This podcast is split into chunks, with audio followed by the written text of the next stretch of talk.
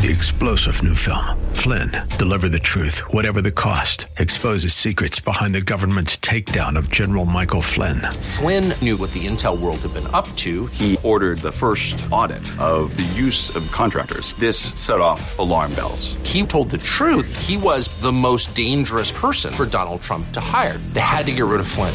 Flynn, deliver the truth, whatever the cost. Available now. Watch it today. Go to salemnow.com. Salemnow.com. Welcome to Caregiver SOS on air, presented by the WellMed Charitable Foundation, a program providing help and information for our caregivers who are vital to the health and welfare of so many people in our community. You can hear Caregiver SOS on air Sundays at 6 p.m. on 9:30 a.m. The Answer. And now, here are your hosts, Ron Aaron and Carol Zernial. Well, thank you very much, and welcome to Caregiver SOS on air. I'm Ron Aaron, along with Carol Zernial, a nationally known gerontologist. Many of you know her as chairman of the board of the National Council on Aging and executive director of the WellMed Charitable Foundation.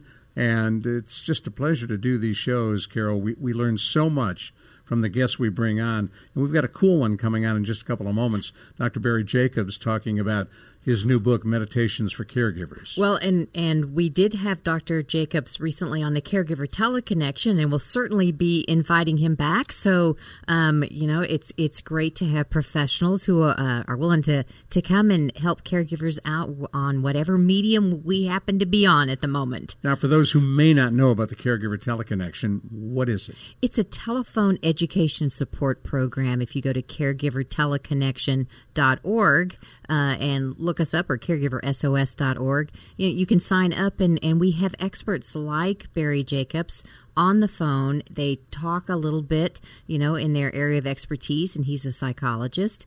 Uh, and then they talk to the caregivers, and it's a conversation between you and someone who really is, you know, a, a leading thinker, uh, someone with great knowledge in the field. And, and for caregivers who are uh, the audience for this program, in many ways, it's an informal support group. Well, it is, and you know, it's different people on the phone every time. There, there are voices you, if you did it all the time, you would certainly learn to recognize. And, and so, it's really it's a caregiver community on the phone.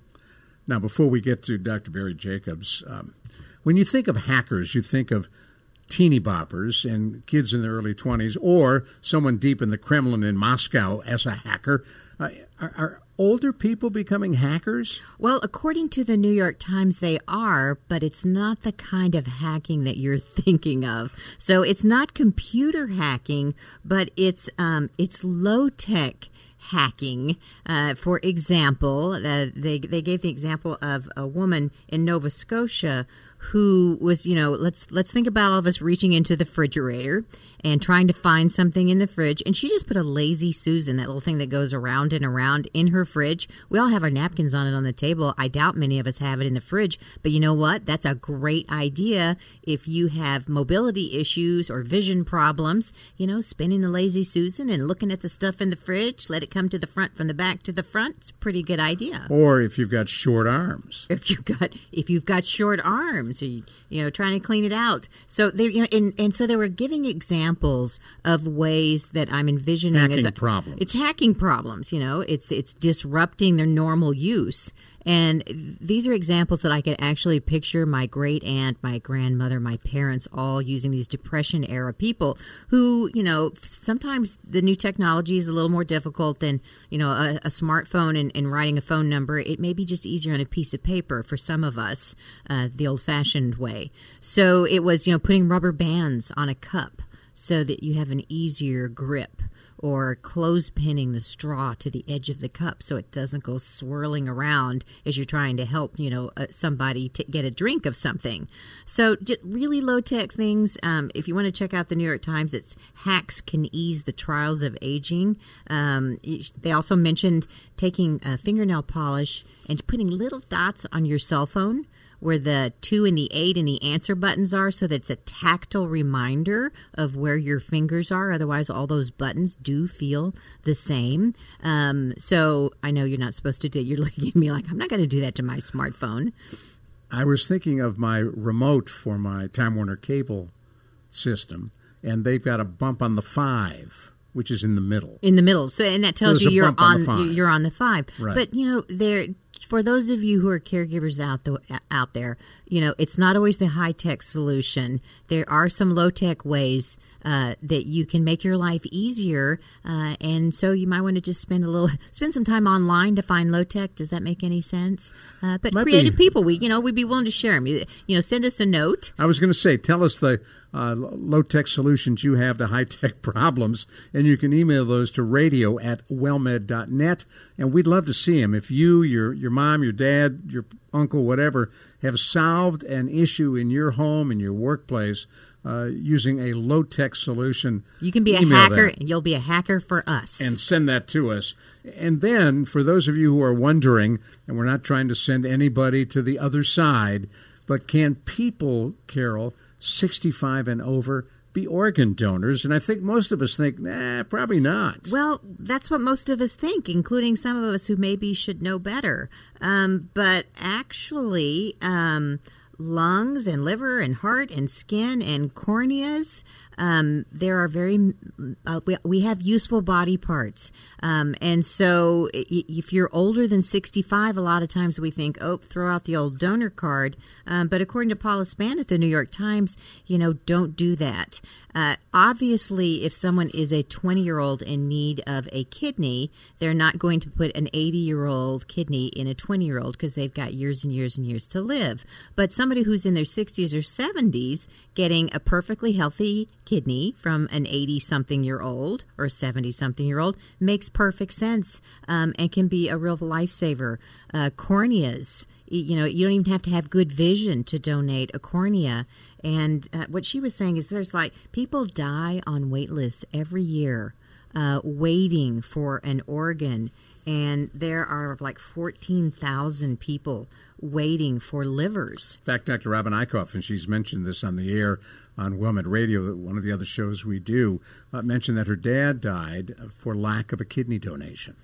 And and there's nothing you can do when you're on that wait list and there's no match then you know it's game over and so for for those of us you know if you are interested in becoming a donor uh, when you renew your driver's license at the DMV you can check off the box for the organ donor um, but you can also But you have to tell people. well, you have to tell people, and there there is a, a website um, that I'm going to keep talking, and I'll find the website that she was. Well, I remind folks that are listening to Caregiver SOS on air on 9:30 a.m. The Answer. I'm Ron Aaron, along with Carol Zernial, and you hear us Sundays at 6 p.m. So registerme.org. Oh, like registerme.org is an online form to donate Life America. Um, the you know the the only drawback. Um, that's uh, impacted the organ donor business um, is that you have to be in a you have to die in a hospital. And when all of us think about the perfect way to go it's usually at home surrounded by family or friends. But you have to be hooked up to machines to keep the organs uh, alive and fresh keep the blood flowing. the blood flowing um, and so that's one of the reasons because more people are dying at home instead of hospitals. They're not having as many. The actual number of organs donated is less.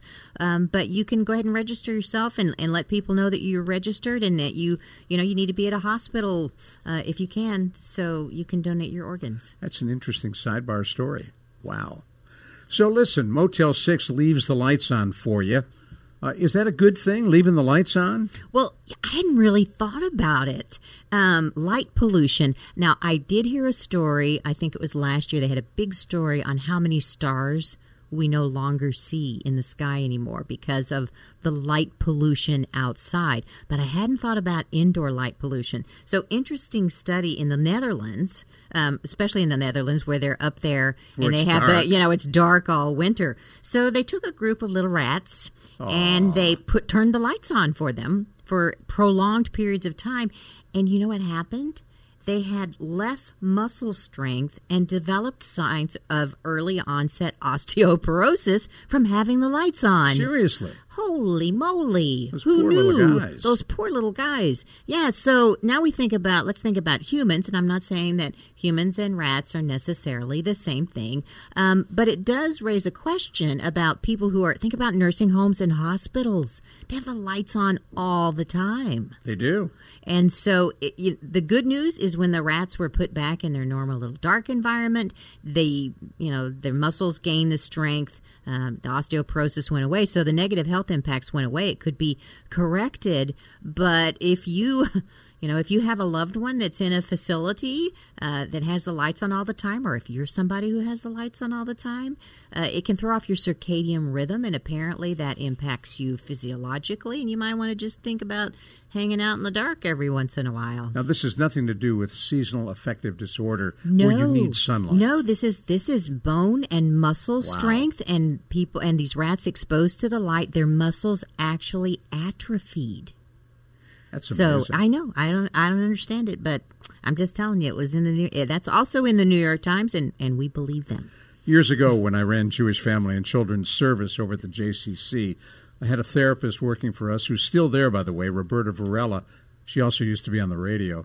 She never learned to swim until she went to work at the JCC where they had a pool, and in her mid 30s, she learned.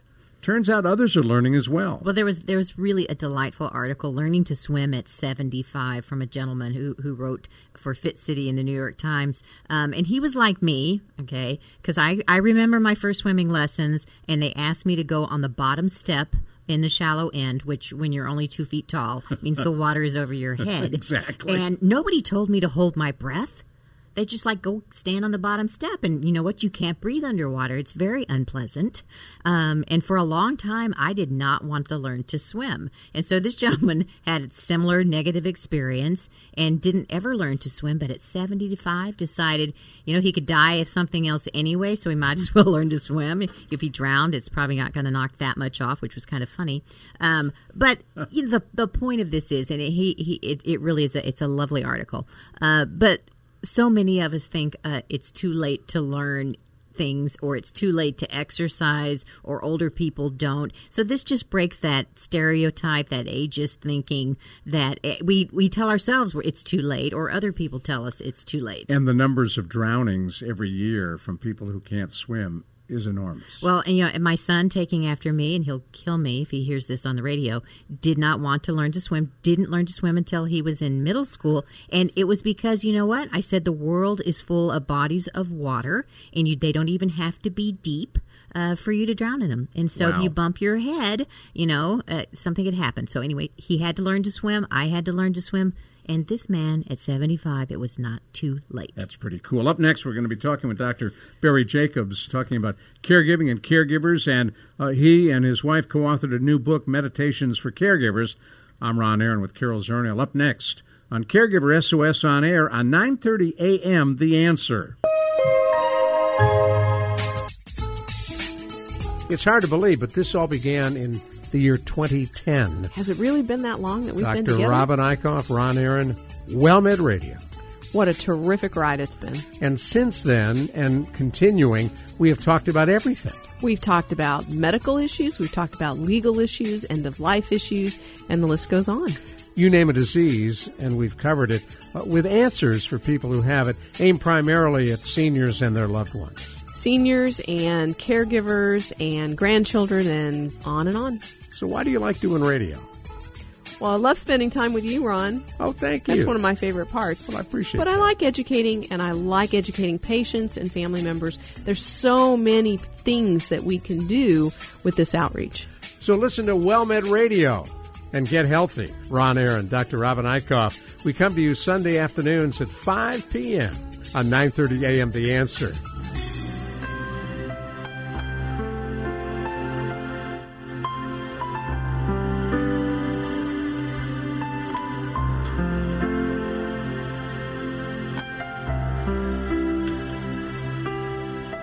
Well, we're so glad you're riding along with us on Caregiver SOS on air.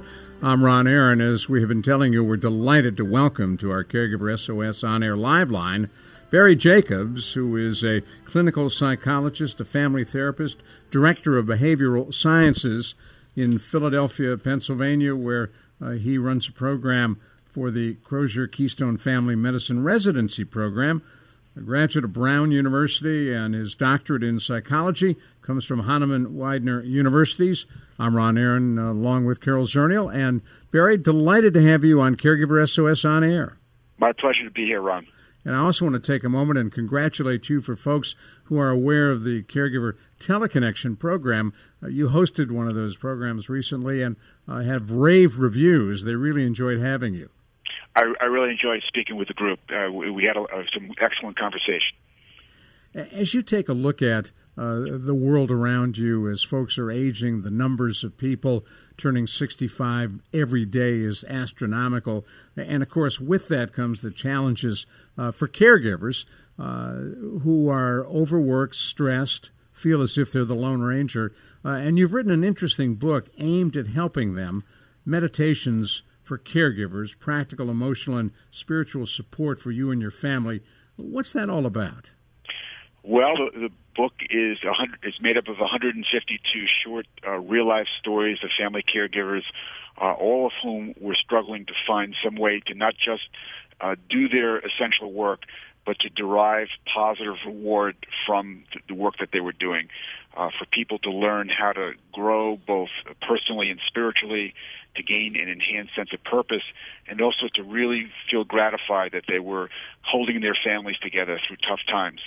Uh, so the book is intended to inspire uh, caregivers to just to look at the work that they're doing for the positive uh, that that work that it is, and also to comfort them, uh, to teach them a little bit about uh, mindfulness, the ability to uh, to remain calm uh, under duress. Uh, and, and to really uh, be with one, one's loved one as best as possible. You and your uh, wife, Julia Mayer, were co authors of this book. What's that like writing a book with your wife? Uh, you, you know, it was a great experience. Our, our, we have two children. Uh, they both uh, had gone off to college in the last few years. We were empty nesters, uh, and we had uh, a little bit of a void to fill. Uh, and so uh, I've been writing uh, uh, columns for the AARP website for, for years, and AARP actually approached me about writing this book, and then I, I asked them if my wife could do it with me, uh, and it worked out great. I mean, it actually brought us closer together. My wife is also a clinical psychologist who works uh, very closely with family caregivers, and she also has her own personal family caregiving experiences, as do I. So we both had a lot to bring to this book, and I, I think the book benefits from our combined uh, efforts. Well, talk a little bit about your personal family caregiving experience. I mean, that's that certainly enriches the work that you do, and, and so many of us ha- are caregivers or have been caregivers. Uh, I, I would go so far as to say, Carol, that I, I wouldn't be a psychologist and I wouldn't be working with family caregivers unless I, I had some of the personal experiences that I've had. Uh, so I, I grew up in a family uh, in which my father had brain cancer while I was a teenager, uh, and my family uh, really uh, went through tough times. Not only because of my father's illness, but because uh, my uh, mother and my father's mother just fought like uh, like the Dickens throughout his illness, um, and that that really made the caregiving uh, and the tragedy of his illness and eventual death uh, so much harder. Uh, and it, really, it, because of that experience, uh, it, it, it brought me a sense that you know caregiving can bring families closer together, but it, it, it also can tear them apart. And you know, I, I, I made, have made it my professional mission to help caregiving uh, be a, a, a, an experience of, of positive enrichment in the lives of families. Uh, in more recent years, uh, about six years ago, I moved my mother and stepfather up from Florida uh, to live with uh, very close to me in, in Swarthmore, Pennsylvania, outside of Philadelphia. My my stepfather at that time had very advanced Alzheimer's disease, uh, and my mother was really frail and just having a hard time caring for him. And so my wife Julia and I uh, cared for the two of them uh, the best we could uh, until such time as my stepfather had to go into a nursing home. He has since subsequently died, and unfortunately, my mother in the last few years has uh, had her own uh, cognitive issues. She now has vascular dementia, and uh, it just herself moved into a nursing home quite recently. Barry, you look in a dictionary under caregiving, your picture's there. Well, I, I, I Ron, I, I wouldn't go so far as to say that because I think there are a lot of people who are doing this work uh, 24 hours a day, seven days a week, uh, and, and I haven't done it. Uh, uh, but and I really respect people who do. But I, I, I learned enough in caring for uh, several people in my family to know uh, a, a little bit about the ins and outs of this, uh, and that has really enriched uh, my life and also informed my my experience as a psychologist.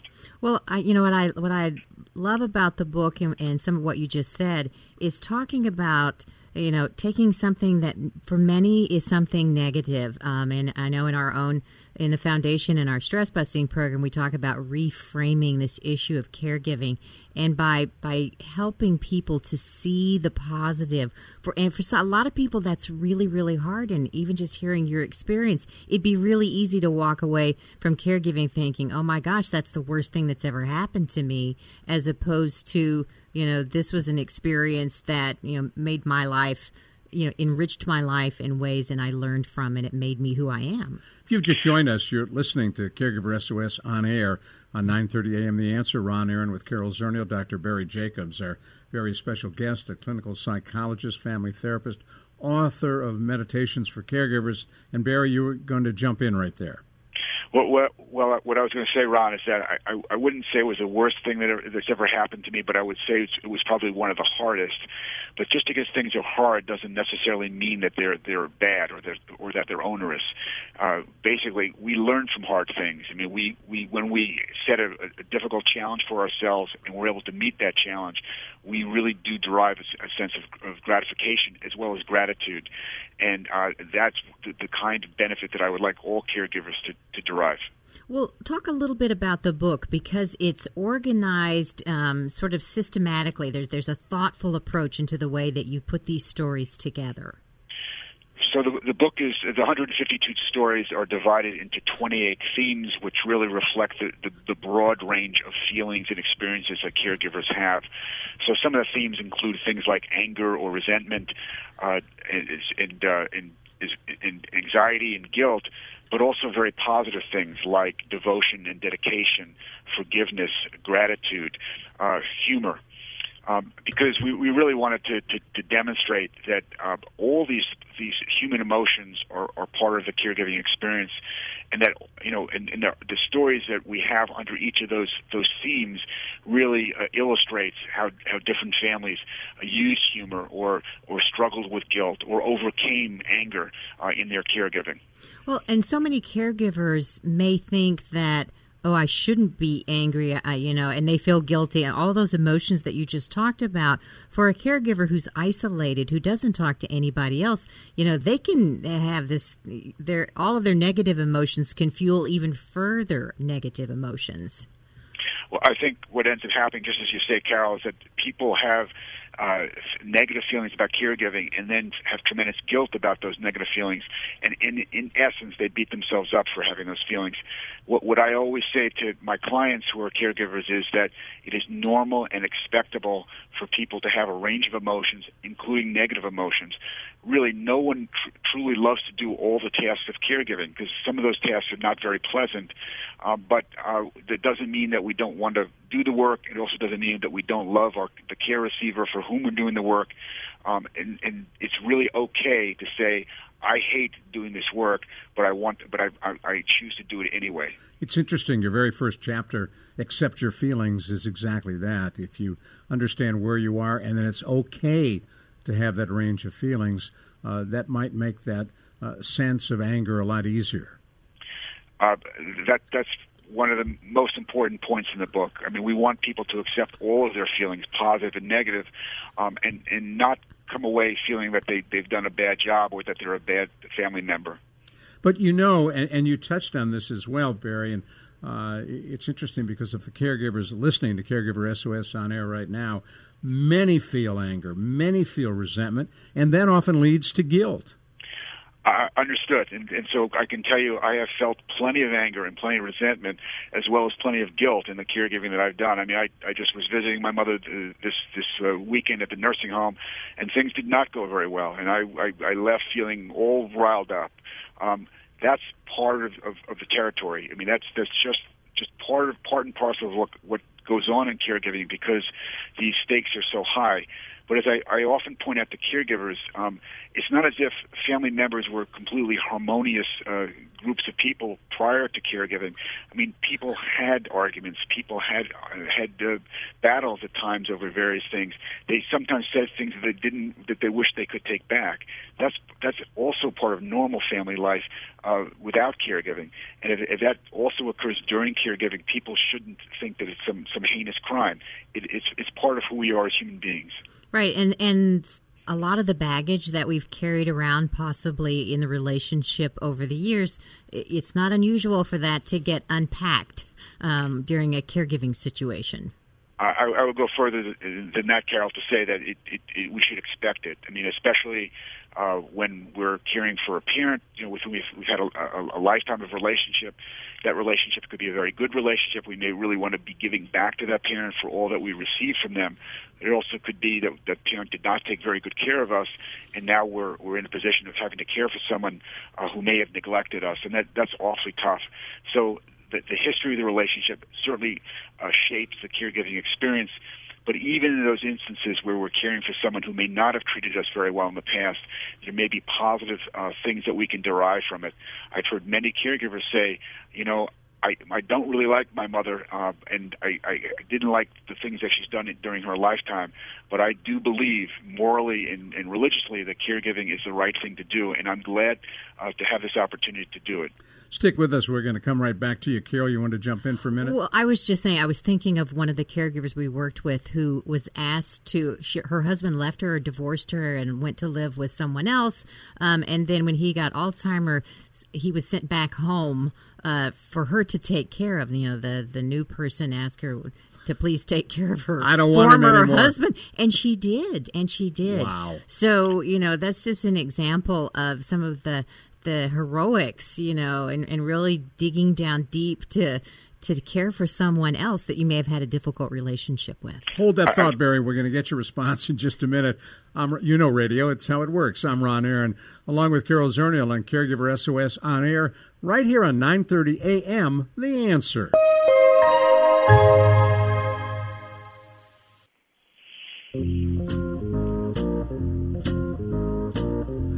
We're having a very interesting conversation and learning a lot as we do it with Dr. Barry Jacobs.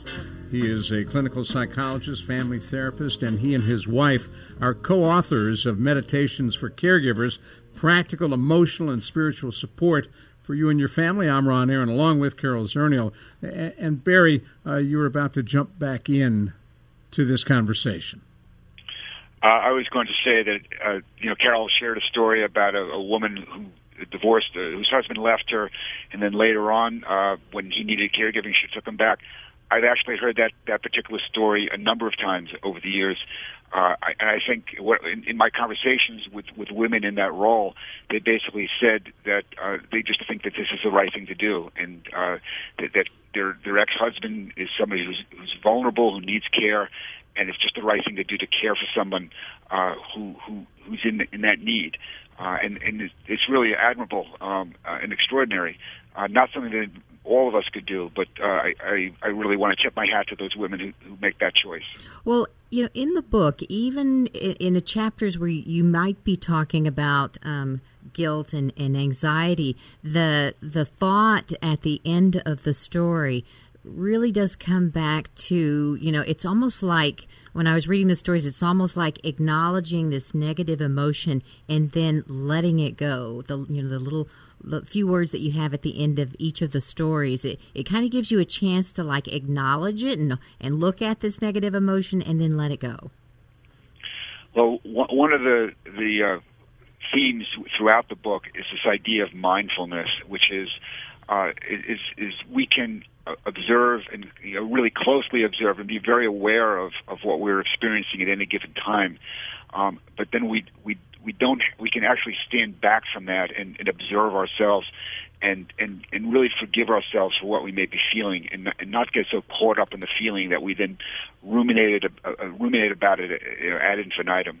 Um, I, I think when when people can take that perspective of, of uh, more of an observing distance on their own lives, uh, and and and still be engaged in that life, of course, uh, they, they're able to to not react so strongly to the things that go on around them.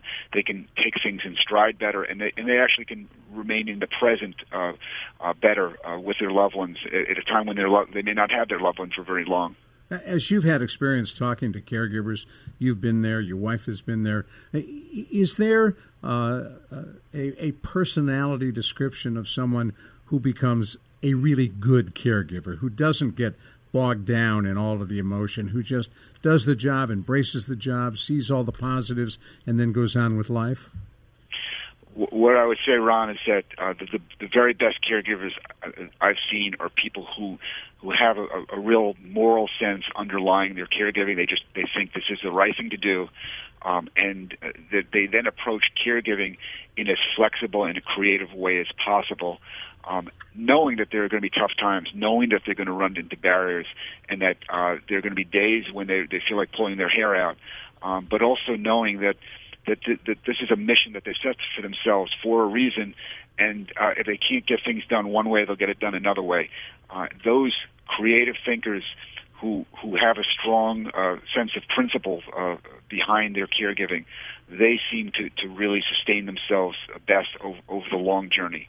Well, what you've just described um, as one of the qualities of a successful caregiver is also the qualities of people who age successfully. You know, is that flexibility and kind of rolling with it, whatever it is that you know comes your way. I, I agree. I mean, I, I would I would say that it, it, those are the traits that we all need in dealing with adversity and change in life. I mean, you know, life throws us curveballs, and and uh, sometimes uh, they're you know we can we can feel sorry for ourselves, or we can really gnash our teeth about what's what's happening. But uh, you know, people who have uh, what's now commonly called grit are, are those who basically say, "Okay, this is what I'm faced with now. Now, how do I go forward?" Well, as you take a look at uh, what you've done in putting this book together, uh, the emotional survivor guide for caregivers, looking after yourself and your family while helping on aging, uh, it's something that you've also been very active in putting together in this book. But as you think about uh, where this goes while helping an aging parent, what advice would you give to caregivers? So you, you were referring to a book that uh, that my first book on family caregiving yes. was published in 2006, Correct. The Emotional Survival Guide for Caregivers. Right. Um, you know that that book has a little bit different take. Um, it it it uh, it identifies seven tasks that all caregivers ought to consider doing in, in, in providing care for a loved one. Uh, and those things include uh, flexibility and creativity, but also things like defining uh, the, the commitment, what, what one is willing and able to do, but also what one isn't willing and able to do for a loved one, uh, utilizing support, um, you know, sustaining the spirit, you know, maintaining one's relationships over time. It, it's it's it's really a it's a kind of a broader look at uh, some of the coping mechanisms that people uh, need to use as they go forward. Uh, it it it, the picture it paints of caregiving is probably more negative than the second book, uh, and I, I think that has to do with the fact that that as over the past ten years, um, I, I have seen uh, the positive rewards of caregiving uh, more personally myself, and so that that that informs my second book. The positive rewards, such as, uh, such as uh, you know the fact that people learn and grow uh, they gain a sense of maturity and mastery. You know, they they take on tasks that they thought that they they could never in, in a million years tackle, and then not only do they tackle them, but they become expert at them. Um, folks who become really good caregivers, they they often have a sense of pride in in the different things that they learn to do. They've learned to to to uh, to talk to doctors uh, and, and get their point across. They've they've learned to uh, manage medicines. Uh, they've they've learned to, to deal with an agitated loved one. They've learned to, to talk with, with other family members and to be able to really uh, recruit them to, to help. I mean, those those are all skills that uh, most of us don't have going into this work, but we gain over time. Well, most of us fall into this job. It's not something that you study for, prepare for, and learn. It's something that happens when the call comes.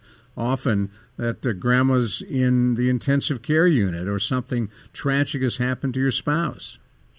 That that's right. Um, so I, what I would say to you is, uh, especially because we live in a society that's aging, um, all of us should should have some uh, awareness that, that this may come. I mean, is uh, uh, Rosalynn Carter has pointed out, you know, if, if you haven't been a caregiver at one point in life, you will be, or, or you're going to need a caregiver at some point in time. I mean, this is part and parcel of, of, of, of life uh, as a human being. Uh, we all age, and, and our loved ones all age, and, and we have to find ways of and be prepared for caring for one another. Having said that, Carol. Well, so in, in your practice and talking with caregivers, you know, what are the most uh, common issues that caregivers bring um, bring to you that they're trying to work through? Well, let's see. Um, I I've recently been seeing a, a, woman who was caring for her mother with uh, ALS, uh, and her mother was very physically debilitated, um, and uh, she had she had had a very good relationship with her mother her whole life and wanted to care for her mother, but the work itself was so physically taxing and unfortunately her mother was so frustrated by being so debilitated that would would would not be cooperative with with my client. And so uh my client felt like a lot of caregivers feel that she was making sacrifices and she wanted to make those sacrifices but instead she was getting a lot of flack back from the person that she was caring for. And that made her very angry. And then as you pointed out earlier she felt very ang- felt guilty about mm-hmm. having those feelings of anger. Um, and so basically I, I, I did with her what I described before. I, I helped her feel that, that that those feelings are normal and expectable. Um, I, I helped her see that her, her mother's uh, lashing out at her had more to do with her mother's frustrations than any particular criticism of my client. Um, and I, I really helped her gain uh, as, as much support as she could, and also to, to really feel as, as positively about the work that she was doing. That that she she was doing really good essential work for her mother. And unfortunately, her mother died uh, about 6 mm-hmm. weeks ago uh, as a result of her ALS. Uh, and I, I saw uh, my client the other day, and, and basically, she, you know, she she's grieving her mother, uh, and she said to me, you know, I, it was really hard to care for her, but I'm very, very glad I did, and it actually has made me a better person, a more compassionate person. I, I feel I have greater sensitivity towards other other people's difficulties in life, uh, and so um, that that's exactly the kind of growth I, I hope all caregivers gain from the very difficult uh, work, but essential work that they're doing. We're talking to Dr. Barry Jacobs, author of a couple of really powerful books, Meditations for Caregivers, his latest. I'm Ron Aaron with Carol Zernial on Caregiver SOS on air at 9:30 a.m. The Answer. As a quick sidebar, of the San Antonio Express News I had a wonderful, wonderful article by Melissa Stolze, who is one of their best feature writers following a family with ALS. They let her into their life, let a photographer in, uh, and, did an incredible expose, not expose, but an incredible piece opening up what that is like from when he began uh, uh to spin down to when this uh, ALS patient died. A powerful story. I, I agree. I, I, have to say that I saw the story. I was thinking about the same thing, and that's certainly when you're talking about caregiving, ALS is, is one of the most difficult. Um, but uh, Barry, you know, you're working with uh, caregivers from a variety um, of, of, challenges and diseases. You work with the American Heart Association. Um, and, so, is it different? Do care, are caregivers with various diseases? Are there big differences, or are we really kind of one big family? I think that there are similarities among caregivers, but there are also differences depending on the uh, specific challenges posed by uh, the particular kind of illness, as well as different family uh, constellations. Uh, so, you know, there are some diseases that, that hit us all at once, like a heart attack or stroke, and, and the suddenness of, of, of the illness uh, is, is shocking and, and really throws us uh, a disease which is, is kind of more slowly progressing, like Alzheimer's dementia or Parkinson's disease. Uh, these are diseases for which we have more time to prepare and make, make changes, uh, put put supports in place. Uh, so. Uh, different caregivers with different dealing with different illnesses um, have uh, you know different challenges. Sometimes people may be very good at one type of challenge and not not so good at others. Um, they may be great at caring for somebody with uh, who's got a physical ailment like uh, maybe a spinal cord injury or ALS, but if they have to deal with someone who has cognitive problems like mm. like uh, Lewy body's dementia, they have a very difficult time with that. I got to stop you right there. I'm sorry we're out of time, but I'll tell you what. if folks want to get a hold of your book, Dr. Jacobs, how do they do that? Uh, the best way is to go to Amazon.com uh, uh, to, to buy uh, AARP Meditations for Caregivers. Uh, we also have a Facebook page uh, it, that uh, you can get more information about the book. It's AARP uh, Meditations for Caregivers. That's the name of the Facebook page.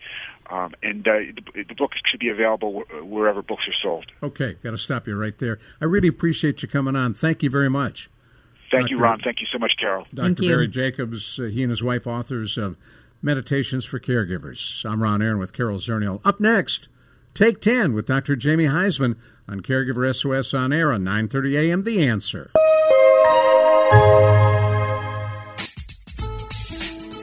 It's hard to believe, but this all began in the year 2010. Has it really been that long that we've been Dr. Robin Eichhoff, Ron Aaron, WellMed Radio. What a terrific ride it's been. And since then, and continuing, we have talked about everything. We've talked about medical issues, we've talked about legal issues, end of life issues, and the list goes on. You name a disease, and we've covered it uh, with answers for people who have it, aimed primarily at seniors and their loved ones. Seniors and caregivers and grandchildren and on and on. So, why do you like doing radio? Well, I love spending time with you, Ron. Oh, thank you. That's one of my favorite parts. Well, I appreciate it. But I like educating, and I like educating patients and family members. There's so many things that we can do with this outreach. So listen to WellMed Radio and get healthy. Ron Aaron, Dr. Robin Eichhoff. We come to you Sunday afternoons at 5 p.m. on 9:30 a.m. The Answer.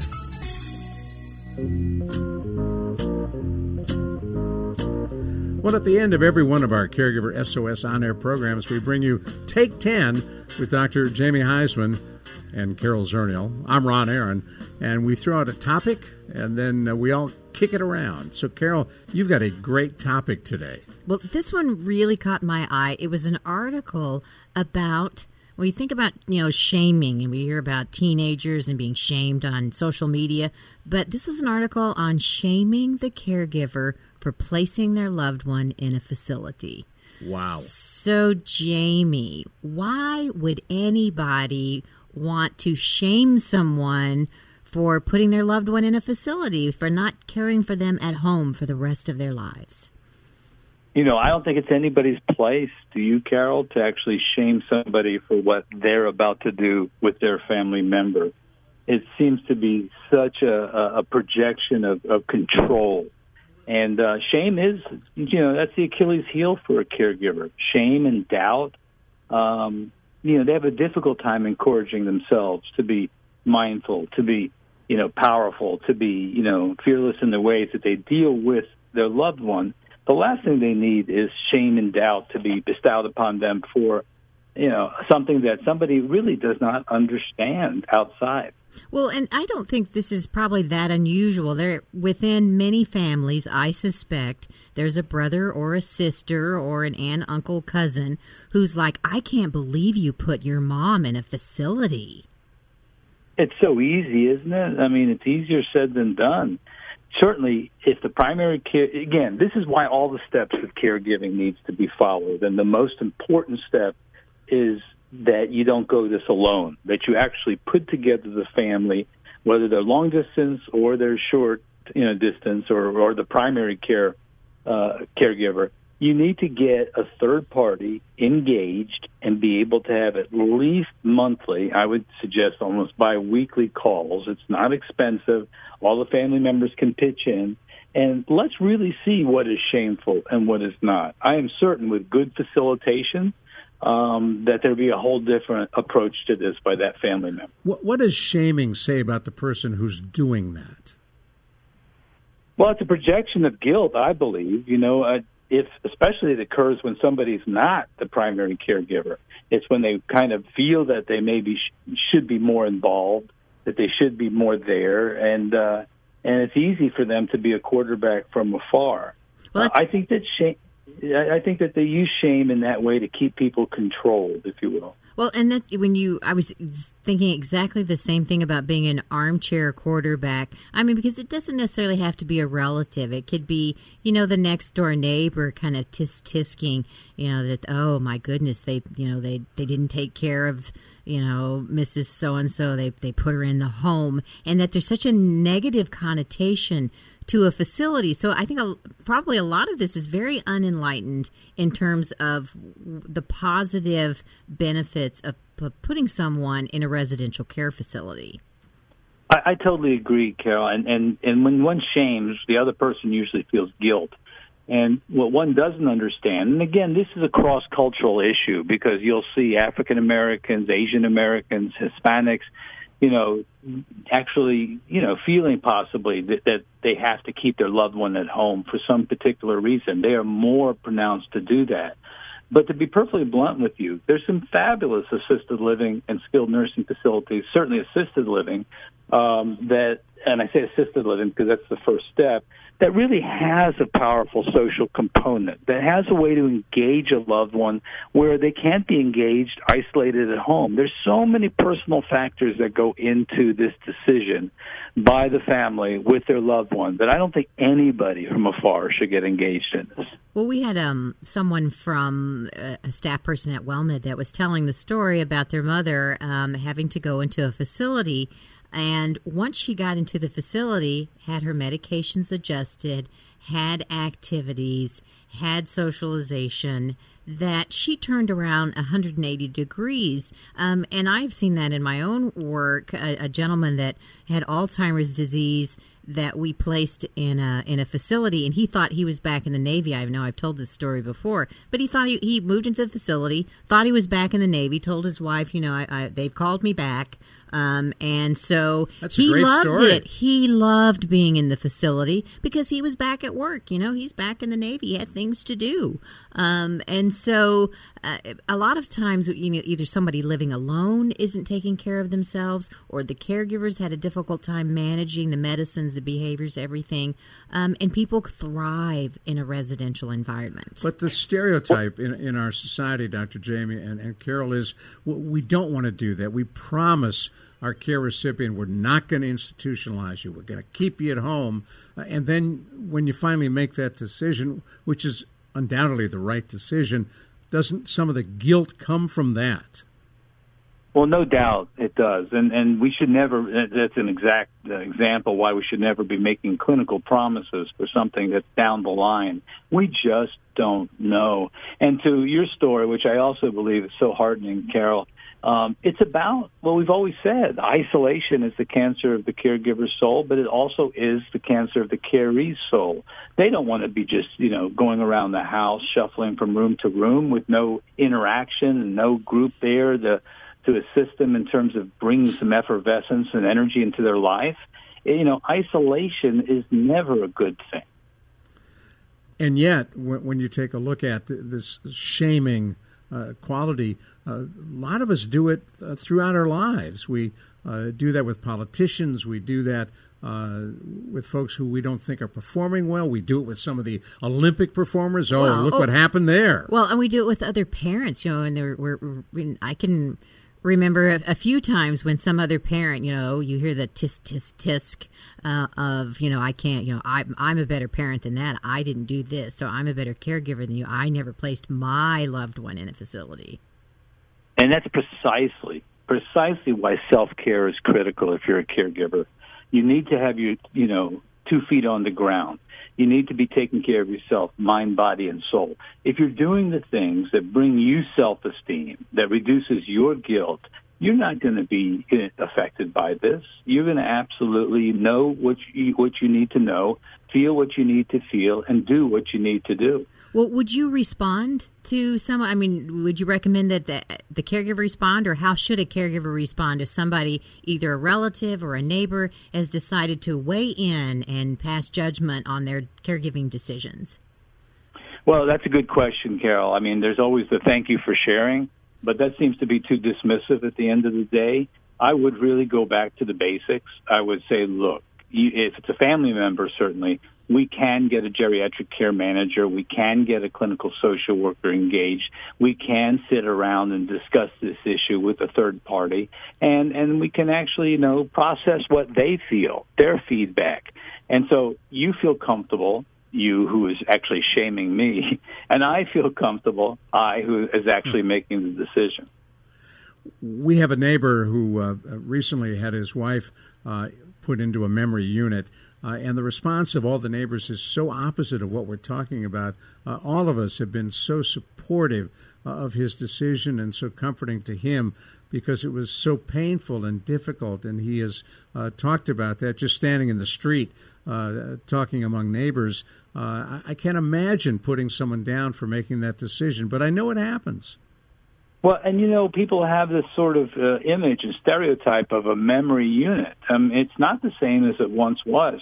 In fact, if you look at the way we're aging and the care, you know, and the health we have today, you know, the assisted living is the old skilled nursing, if you will. We're just not going in as quickly. And when we say memory unit, you know, we have this terrible sort of image in our mind, everybody shuffling around, nobody knowing what to do, like pinballs.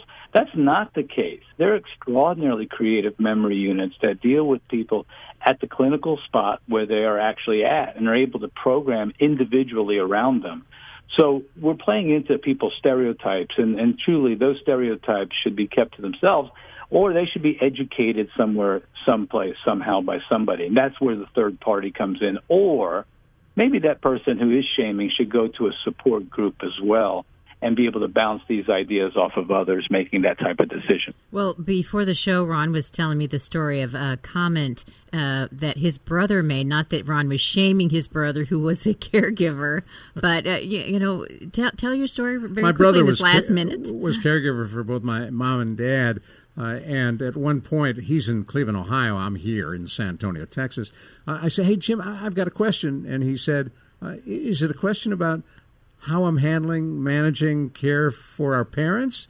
I said, "Well, yeah." He said, "Tell you what." They'll be on a plane in about three, four hours. You can pick them up at San Antonio Airport. They're yours now. I said I didn't really have a question. No, no questions. it's all good. So Gotta stop maybe you. that's we're, the we're out of time. Dr. Jamie Huysman, thank you. Carol Zernial, I'm Ron Aaron on Caregiver SOS on air. That was Take 10 on 9:30 a.m. The Answer. You've been listening to Caregiver SOS on air, presented by the WellMed Charitable Foundation. Email suggestions and comments on this radio program to radio at wellmed.net. And join your hosts, Ron Aaron and Carol Zernial, for another edition of Caregiver SOS on air on 9:30 a.m. The Answer. It's hard to believe, but this all began in the year 2010. Has it really been that long that we've been Dr. together? Robin Eichhoff, Ron Aaron, WellMed Radio. What a terrific ride it's been. And since then, and continuing, we have talked about everything. We've talked about medical issues, we've talked about legal issues, end of life issues, and the list goes on. You name a disease, and we've covered it uh, with answers for people who have it, aimed primarily at seniors and their loved ones. Seniors and caregivers and grandchildren and on and on. So, why do you like doing radio? Well, I love spending time with you, Ron. Oh, thank you. That's one of my favorite parts. Well, I appreciate But that. I like educating, and I like educating patients and family members. There's so many things that we can do with this outreach. So listen to WellMed Radio and get healthy. Ron Aaron, Dr. Robin Eichhoff. We come to you Sunday afternoons at 5 p.m. on 9:30 a.m. The Answer. Three star general Michael J. Flynn, head of the Pentagon Intelligence Agency, knew all the government's dirty secrets. He was one of the most respected generals in the military. Flynn knew what the intel world had been up to. He understood its funding. He ordered the first audit of the use of contractors. This set off alarm bells. The explosive new documentary, Flynn, Deliver the Truth, Whatever the Cost, uncovers the facts behind this scandal. Flynn told the truth. He was the most dangerous person for Donald Trump to hire. I find out the worst enemy that I'm going to face in my life is right here in America. They took my assessment and they wanted me to change it. And I was like, I'm not changing it. They had to get rid of Flynn. With in depth interviews, archival footage, and never before seen personal records of the man behind the headlines. I just felt like I was drowning. Flynn, Deliver the Truth, Whatever the Cost. Available now. Watch it today. Go to salemnow.com. Salemnow.com.